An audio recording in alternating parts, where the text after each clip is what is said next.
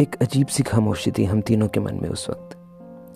एक तरफ़ शालिनी जो कुछ देर पहले तक अपनी आँखों में नफरत लिए, उसे कोस रही थी, गालियाँ दे रही थी। अब नज़रें बचाती चुपचाप खड़ी थी।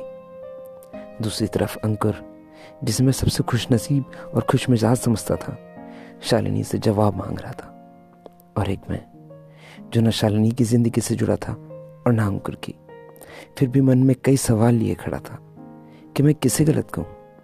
वक्त को, हालात को, अपनों को या सिर्फ़ एक इंसान को? अंकुर को।